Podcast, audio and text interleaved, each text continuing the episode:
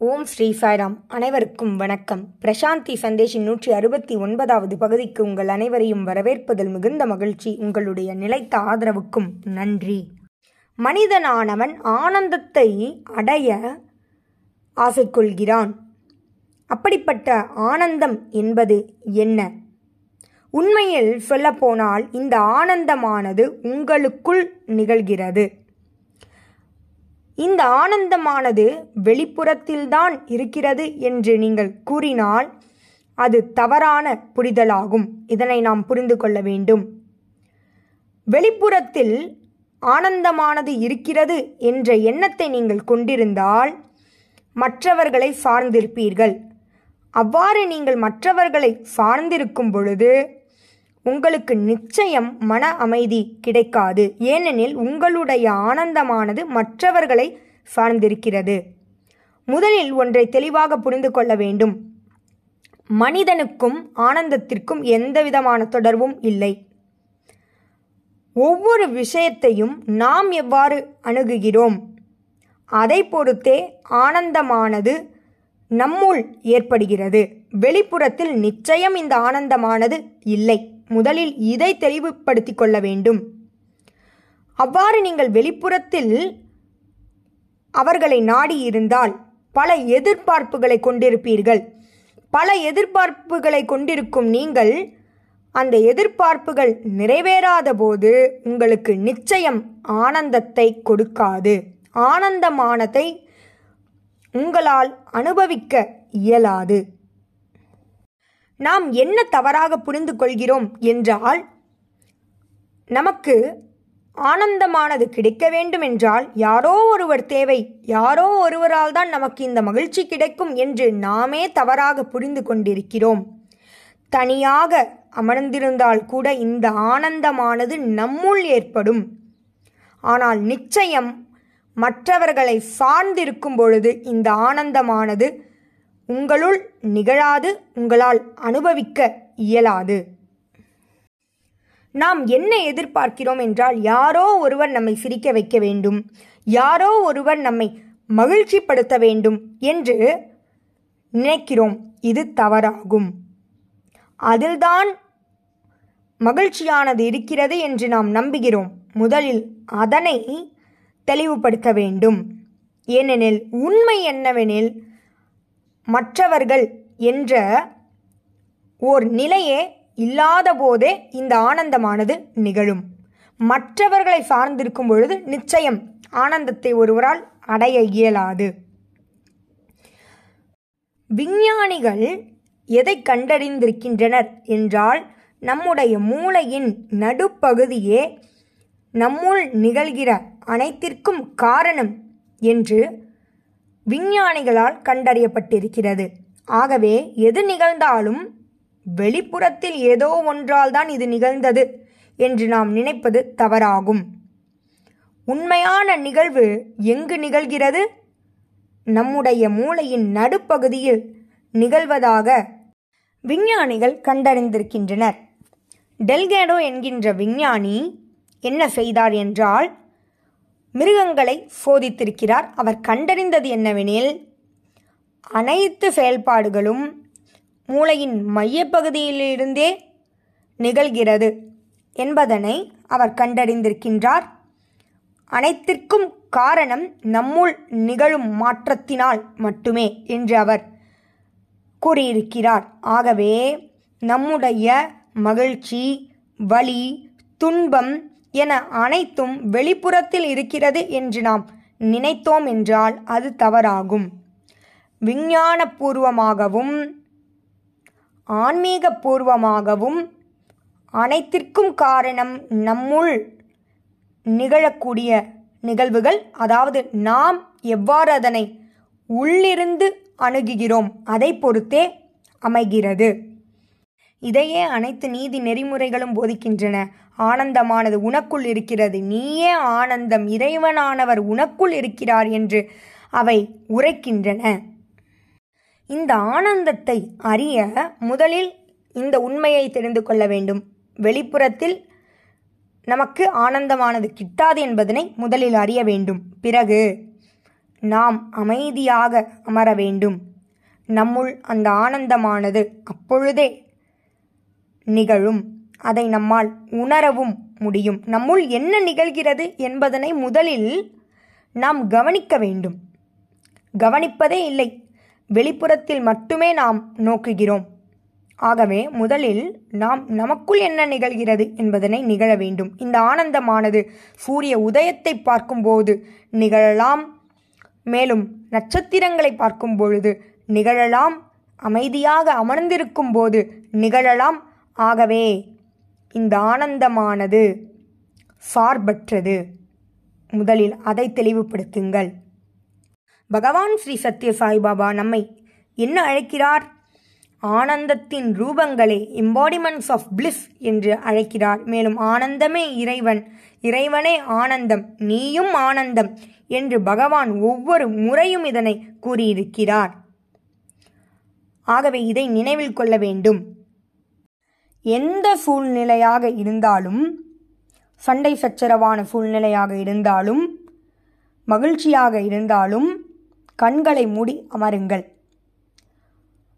கண்களை மூடி அமரும் பொழுதே உங்களுக்குள் இருந்தே அந்த எண்ணங்கள் எழுகின்றன என்பதனை நீங்கள் அறிவீர்கள். அவ்வாறு நீங்கள் அதனை சிந்திக்கவில்லை என்றால் வெளிப்புறத்திலேயே உழன்று கொண்டிருப்பீர்களே தவிர உள்ளுக்குள் நிகழக்கூடியதை உங்களால் என்றுமே அறிய இயலாது. ஆகவே ஏதோ ஒரு வழி வேதனை மகிழ்ச்சி என ஏற்பட்டால் அது எங்கிருந்து எழுகிறது என்பதனை அறிய கண்களை மூடி சற்று அமைதியாக அமருங்கள். அப்பொழுதே உங்களால் இந்த எண்ணங்களால் இந்த வழியும் வேதனையும் ஏற்படுகிறது என்பதனை அறிய முடியும். வெளிப்புறத்தில் இந்த மகிழ்ச்சி இல்லை என்பதனை உங்களால் உணர முடியும். நம்முடைய சாய் பகவான் என்ன கூறுகிறார்? I and you are one நீயும் நானும் ஒன்றே என்று கூறுகிறார். அவ்வாறு கூறுவதால் சமநிலையானது ஏற்படுகிறது. ஒருமை உணர்வை நம்மால் உணர முடிகிறது. அவ்விடத்தில்தான் ஒருவர் தன்னை அறிய இயலும். தன்னை யார் என்று அறிந்து கொள்ள அப்பொழுதே இயலும். ஆனால் இப்பொழுது உலகத்தில் குருவென்று யாரையாவது தேர்ந்தெடுத்து அவர்களை சார்ந்திருப்பதால் அவர்களுக்கு அடிமையாக இருக்கின்றனர். அவர்கள் குரு இவர்கள் அடிமையாக இருக்கின்றனர்.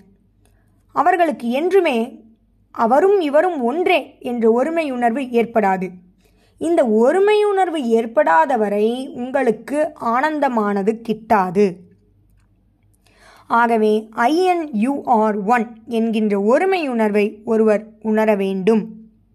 அதனாலேயே பகவான் வலியுறுத்துகிறார். நீயும் கடவுள் நீ கடவுளிலிருந்து வேறானவன் இல்லை என்று வலியுறுத்துகிறார். அதன் மூலம் சுவாமி உங்களை உங்களுடைய மனதிற்கு தலைவனாக இருக்க வைக்கிறார்.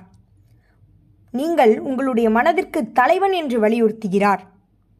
அப்பொழுதே நமக்கு முழுமையான சுதந்திரம் கிட்டும். அப்படிப்பட்ட ஒருமை உணர்வை அறியும் பொழுது நீங்கள் இறைவன் என்பதனை உணரும் பொழுது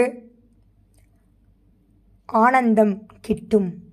இதுவே மனித இனத்திற்கு கொடுக்கப்பட்ட ஓர் வரப்பிரசாதமாகும். வேறு எந்த இனத்திற்கும் தான் யார் என்பதனை அறிய இயலாது.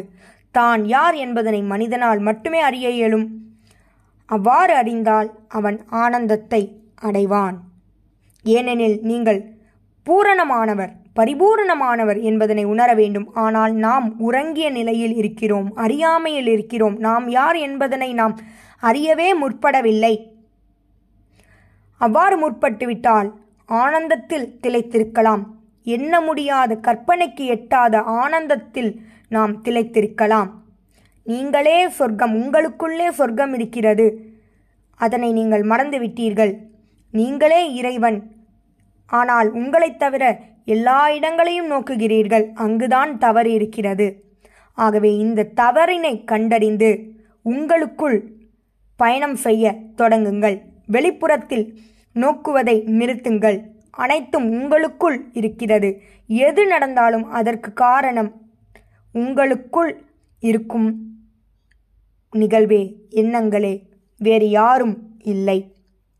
ஒருமை உணர்விலிருந்து உங்களை தடுக்கக்கூடிய தடைகள் பலவாக இருக்கலாம். அதனை தகர்த்தெறிய முதலில் உட்புறமாக திரும்புங்கள். நம்முடைய சாய் பகவானின் தரிசனத்தை பெற்றவர்கள் மேலும் சாய் இலக்கியங்களை படிப்பவர்கள் அவரோடு ஒன்றிணைந்து பக்தியில் இருப்பவர்களுக்கு என்ன நிகழும் என்றால் இறப்பு. எதற்கு இறப்பு? நம்முடைய இறந்த காலத்திற்கு இறப்பு. நம்முடைய அகங்காரத்திற்கு இருப்பு. நம்முடைய தற்பெருமைக்கு இறப்பு. ஆகவே அவ்வாறு அனைத்தும் நீங்கும் பொழுது புதுமையானவராக பவித்திரமானவராக எவ்வாறு ஒரு சூரியனானது உதயமாகுமோ அதுபோல் நாம் புதுமையானவராக உதயமாவோம். ஆகவே முதலில் அகங்காரத்தினை நீக்க வேண்டும். அப்பொழுதே புதுமையானவராக நாம் மீண்டும் பிறக்க இயலும் நம்முடைய அனைத்து கர்மங்களும் போன ஜென்ம கண் கர்மங்கள் ஆகிய அனைத்தையும் இறைவன் தன்னுடைய அருளால் நீக்குகிறார். அப்படிப்பட்ட நிலையை ஒருவர் அடைய வேண்டுமென்றால் ஒருமை உணர்வை உணர வேண்டும். அகங்காரத்தை நீக்க வேண்டும். இதனை மனதில் நிறுத்துங்கள். வேதங்கள் என்ன உரைக்கின்றன என்றால் இறைவனை இறப்பு மாஸ்டர் ஆஃப் எ டெத் என்று விவரிக்கின்றனர். ஆனால் இந்த இறப்பு எதற்கான வழி என்றால் இறைவனை நோக்கிய வழியாகும். இந்த இறப்பு உடலுக்கே நிகழ்கிறது. அந்த உடலானது இறப்படைகிறது. ஆனால் நீங்கள் எப்பொழுதும் நிலைத்திருக்கிறீர்கள்? இந்த உடலானது இறப்படைகிறது என்றால் அகங்காரமானது நீங்குகிறது என்ற அர்த்தம். அப்பொழுது உங்களுடைய பார்வை உங்களுடைய அணுகுமுறை உங்களுடைய அனைத்துமே முழுமையான ஆழமான மாற்றத்தை அடைந்திருக்கும். இவ்வுலகமே உங்களுக்கு புதுமையானதாக காட்சியளிக்கும். இந்த வாழ்வானது புதிய பரிமாணத்தை உங்களுக்கு வழங்கும். எல்லையில்லா வாழ்வினை நீங்கள் வாழ்வீர்கள். ஆனந்தத்தில் திளைப்பீர்கள். காலத்தையும் நேரத்தையும் கடந்திருப்பீர்கள். நீங்கள் ஆத்மா என்பதனை உணரும் பொழுது உடல் நீங்கள் இல்லை என்பதனை உணரும் பொழுது இத்தகைய மாற்றங்கள் அனைத்தும் உங்களுக்குள் ஏற்படும். ஆனால் என்ன தேவைப்படுகிறது? இந்நிலையை அடைய தைரியம். நாம் இறைவனுக்கு அருகே வர தைரியம் வேண்டும். அவ்வாறு வரும்பொழுது எவ்வாறு தீயானது எரியுமோ எரிக்குமோ அதுபோல நம்முள் இருக்கும் அறியாமைகள் பொய்கள் அனைத்தும் எரிக்கப்படும். அப்பொழுது இருபத்தி நான்கு கேரட் தங்கத்தைப் போல நாம் தூய்மையானவராக வெளிவருவோம். நமக்குள் என்ன தவறு இருக்கிறது என்பதனை சிந்தியுங்கள். அதுவே அகங்காரம். நாம் உடல் என்று நினைக்கிறோம் மனம் என்று நினைக்கிறோம். ஆகவே இறைவனுக்கு அருகில் செல்லும் பொழுதே இத்தகைய இறப்பானது அகங்காரத்திற்கு நிகழ்கிறது. அந்த சோதனையில் நாம் பங்கெடுக்க வேண்டும். அவ்வாறு பங்கெடுக்கும் பொழுது அகங்காரமானது நம்மை விட்டு நீங்கும். ஒவ்வொரு முறையும் நான் உடலல்ல நான் மனமல்ல என்று கூறுவதே நாம் இந்த சோதனையில் வெற்றி பெறுவதற்கான ஆதாரமாகும். வெற்றி பெறுவதற்கான வழியாகும். ஏன் ஒரு நாள் ஒரு நிமிடம் கூட நாம் துன்பத்தை அனுபவிக்க வேண்டும்? அகங்காரத்தை நீக்குங்கள். அகங்காரத்தை நீக்கும் பொழுது உடனடியாக ஆனந்தமானது உங்களுள் பிறக்கும். புதிய மலர்களானது உங்களுக்குள் பூக்கும். உங்களுடைய இதயமானது ஆனந்தத்தில் திளைக்கும்.